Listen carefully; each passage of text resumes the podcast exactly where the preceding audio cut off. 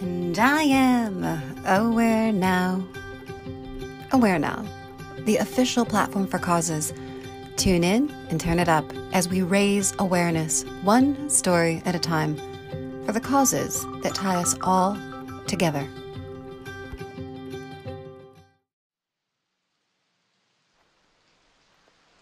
From delivering babies in Afghanistan to delivering supplies sent from the U.S., Russ Pritchard delivers hope to the people of Afghanistan. While he would say he's just a glorified telephone operator, he's so much more. He runs the Afghan Medical Corps, bringing help and hope to those unseen and unheard. From what I have found out about you, Russ, you write, you run, and you save lives. First of three questions How long have you been writing? How far have you been running? And how many lives have you saved in Afghanistan? I've been writing a long time. Um, I first got published in 1983 when I was in college by um, a very enthusiastic and supportive British lit professor. Uh, both my parents are history writers. Um, my background is more corporate my last real job was chief marketing officer for an oral care company. Before that, I was director of marketing for an international paper company. I've always written, um, and I walked away from the corporate world about six years ago because it was just really, really boring, um, and was doing a lot of writing projects on the side all the time, and decided I could just make a living as a content writer. Um, so all my clients are small to medium-sized businesses and nonprofits. And when COVID hit, it was the perfect job because I work from home mm-hmm. most of the time. Mm-hmm. Mm-hmm.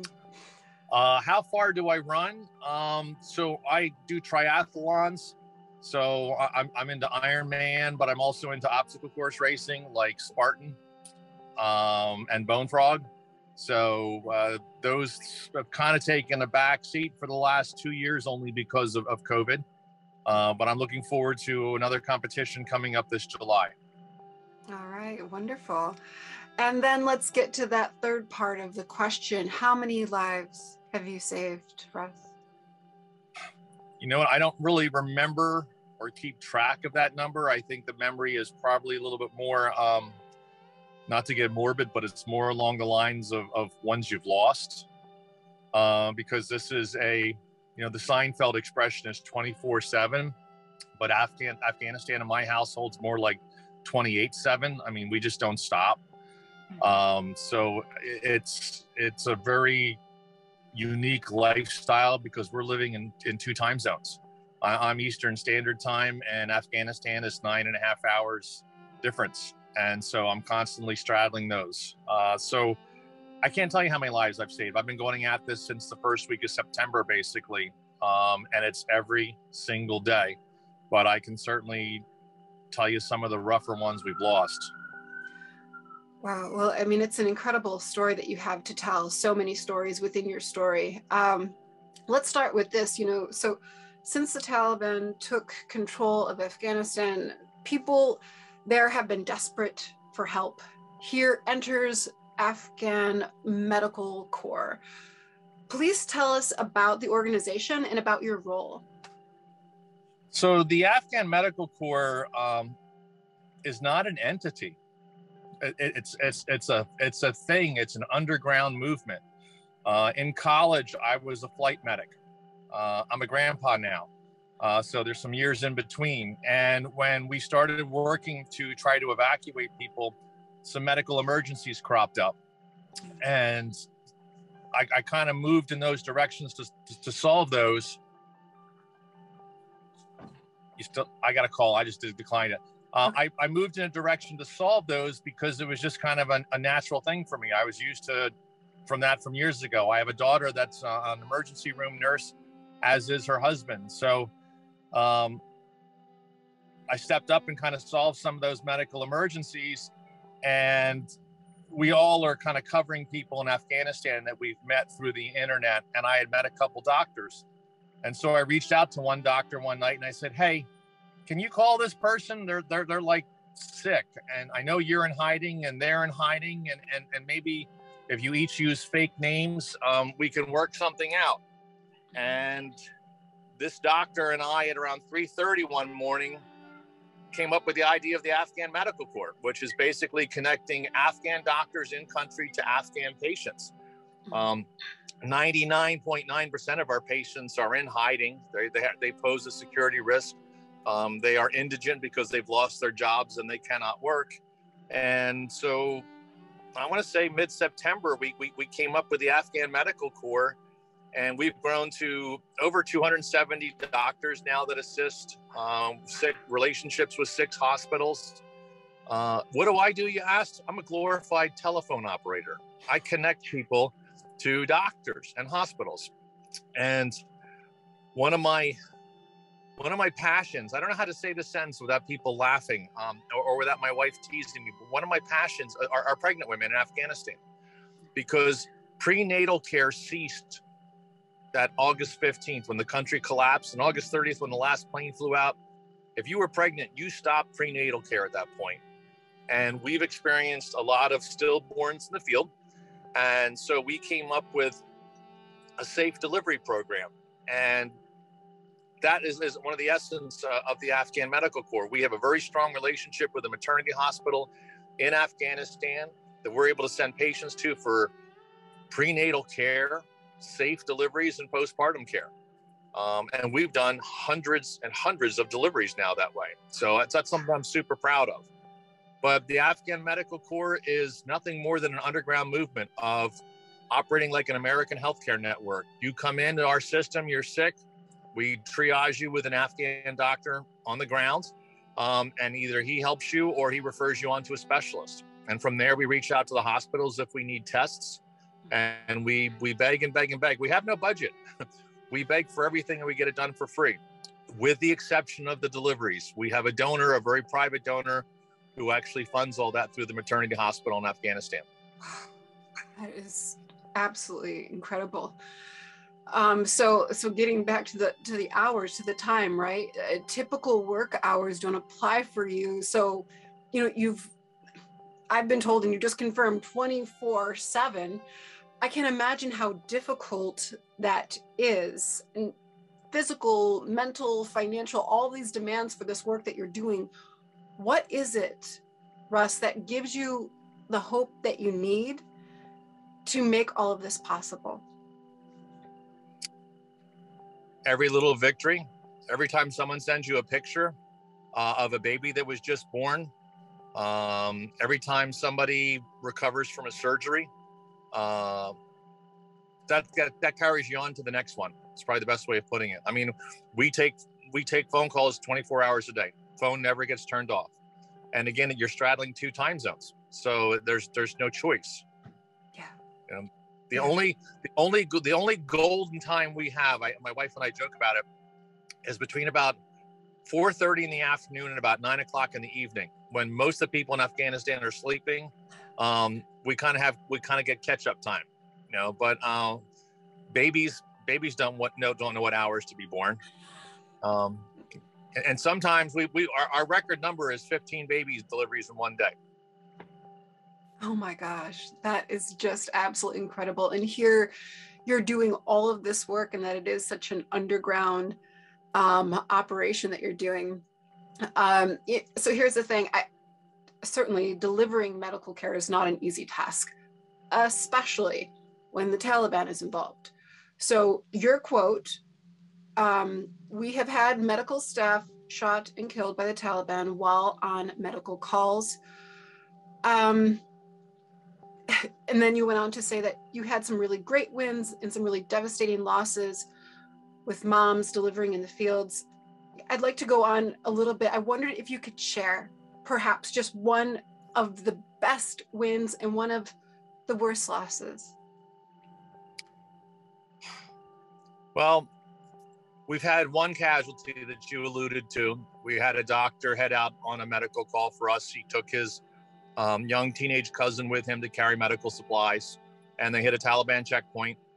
And the Taliban asked them to basically, you know, produce identification, and the, the teenager was a little too slow in lowering his satchel over the shoulder satchel of medical supplies to the ground and the taliban shot him in the face and killed him Um, that's our one and only casualty right now. Horrific. Um, but if we look at the volume of calls that we've gone on, the number of times we've had doctors um, hidden in, in, various types of trucks to make house calls to people in hiding, uh, that's we've been very fortunate. I'll leave it at that. Mm-hmm. Um, our best victory, uh, Christmas night, around two in the morning, we had a situation blow up that we knew was going to blow up. What I mean by Christmas night is the Christmas Eve had ended at midnight and it was now Christmas Day. So around two in the morning in the States, um, we had a set of twins that were born prematurely at another hospital. The, the family was initially supposed to go to the hospital where we have the relationship with. The Taliban detained her when she was um, in labor. Her husband is here in the United States, and because she was not traveling with her husband, the Taliban pulled her and the other male out of the car, separated them, and questioned them. And they kept her to the point where she was ready to deliver within minutes. And so she had to go to another hospital, which was substandard, where we did not have a relationship. And because she was indigent, um, they, they kicked her out. She delivered at around 33, 34 weeks, which, as you know, is more than a month premature. They sent the babies home, and about 48 hours later, both started to crash. And knowing that we had had problems trying to get them through various Taliban checkpoints um, during the night between Christmas Eve and, and Christmas Day, we arranged for a food truck to go and pick up the mother and pick up the twins and hide them in a very creative way. And they made their way to this particular maternity hospital uh, where they were put into the NICU for two weeks um, and they survived. And they're here today because not only of the creativity of the doctors in Afghanistan that cared for her, but because the people that operated the food trucks that were willing to take the risk um, I, I won't take any credit for that. I made phone calls and I stayed on the phone. That's it. Um, so that's something we're, we're proud of. And, and the hospital sends us videos of the twins going home. Um, and that's been uh, a blessing for us.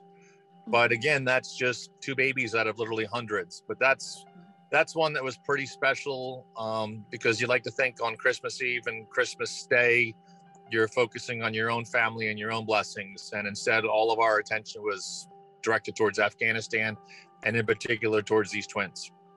Wow. Russ, that's just such an incredible story. Um, uh, you know, I, I don't want to take too much of your time, but I do need to ask this last question. And this is what I feel you, so important. A, do you, Allie, do you want a bad story too? Yeah. So uh, I, I, wrote about this, um, and I can send you what I wrote a while back. Um, but we did have a particularly bad situation, probably the week after Thanksgiving, and we've had the same situation over and over again. But this one was particularly poignant and difficult.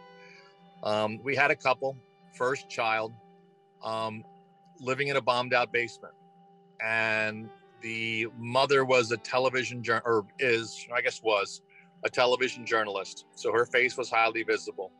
Her husband was in special forces, he was highly visible. They would not leave the bombed out basement shelter that they were living in. They felt that to be seen in any hospital would be basically execution for them. We got an OBGYN to head out to their house. We had an OBGYN from the States also on the phone. Just happened to be a coincidence, but this person asked how they could help, and I said, "Well, we'll connect you in." And uh, it was daytime here. It was nighttime there, and we listened in horror basically as they had a stillborn child. And we listened to the husband and the wife scream about the baby wasn't breathing, and we heard the doctor trying to calm them in a combination of Dari and English so that we would understand what was going on. There, uh, there, there wasn't electricity.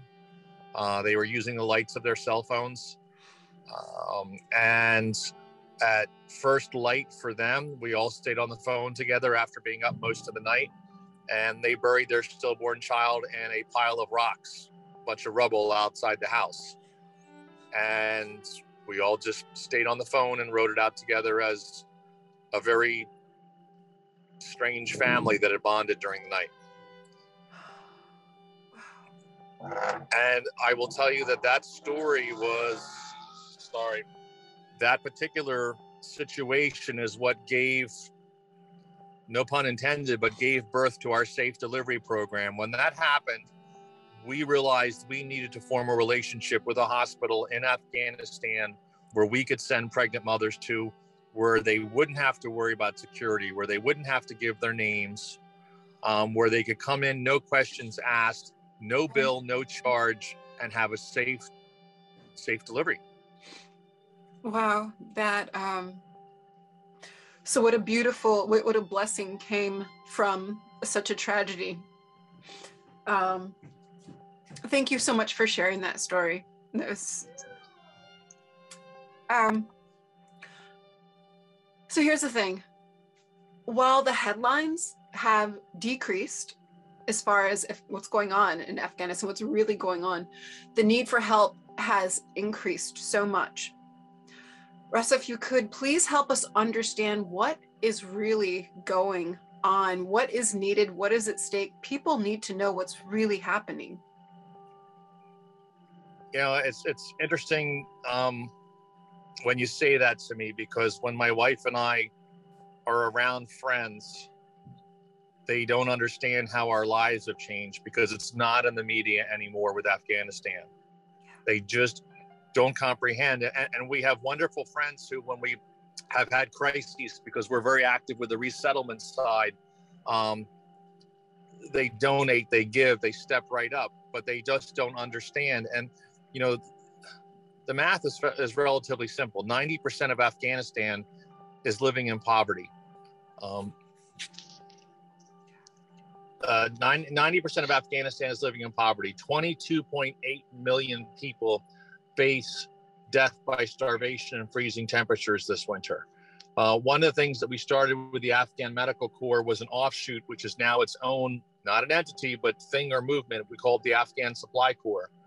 Uh, we feed over 8,000 people a month right now. Sounds like a lot, right? Sounds really impressive because we're doing 800 food drops per month with the average family being 10 so there's your 8000 and it sounds impressive. And you know what? It's a joke. 22.8 million people face starvation. We're doing 8000 a month and we're I, I can't keep up with the volume. It, it's it's just it's just not there. I don't understand why it's not more in the media right now. Um, I, I am apolitical. This is not a republican or democratic thing. It's just somehow it's fallen off the radar. But my whole world is well I'll, I'll phrase it this way. I wake up every morning whatever time the afghans that are my friends let me wake up and i usually will have somewhere between four and 700 texts um, that take me hours to catch up on and the majority of them are people asking for food you know and they're asking for food they're asking for wood they're asking for closed you know closed-toed shoes with the Afghan Supply Corps, we supply food, we supply wood, we supply coal, we supply clothing and blankets, we supply charees, um, which is something I don't even know existed, but it's basically the American version of a wood burning stove. Mm. Uh, the horror is so many Afghans thought in August that they would be evacuated before the winter, that one of the first things they sold were charees. They're wood burning stoves because they didn't think they'd be there for the winter and would have to heat their homes. They thought they'd be long gone. So we actually go out and install trees all over the place now. We, we put in wood burning, coal burning stoves into people's houses. And the minutia is so important because if they don't have wood to burn, they burn plastic, and that's toxic fumes. If the tree isn't installed correctly and they burn coal, that's carbon monoxide, and everybody in the house dies. So we actually make sure that we have enough flue flue piping or venting going to the outside to make sure those those fumes are carried out. Mm-hmm. So, you know, I, I don't know how it's how it's fallen off the media. Um, I can tell you that one of the hospitals that I have a very strong relationship with told me 48 hours ago that on their pediatric ward they lose between 16 and 22 kids a day, toddlers, you know, from malnutrition. All right, and, those are the people that manage to make it to the hospital and die in the hospital. Um, you know, I have a very strong relationship with the Afghan embassy in Washington, D.C. And, you know, one of the things that has been expressed to me is there's no data being kept anymore. Taliban takes some guy out back and shoots him in the alley. There's no death record. Um, if you worked for the the Afghan military, there's no record of your existence anymore. Um, I, I have been involved with numerous births in the field, so we know that those children that are born in the field, they don't have birth records. There's no birth certificate; they don't exist. Um, so it's it's horrifying. I mean, it's. I think what horrifies me the most is what we don't see, what we don't hear about, what we don't know, because those numbers are staggering. Yeah. Uh, I can't thank you enough. Just simply by sharing what you have, hopefully will start to wake people up to the reality that they're just not seeing. It, hopefully, in seeing this, um, we can all become just a bit more aware now.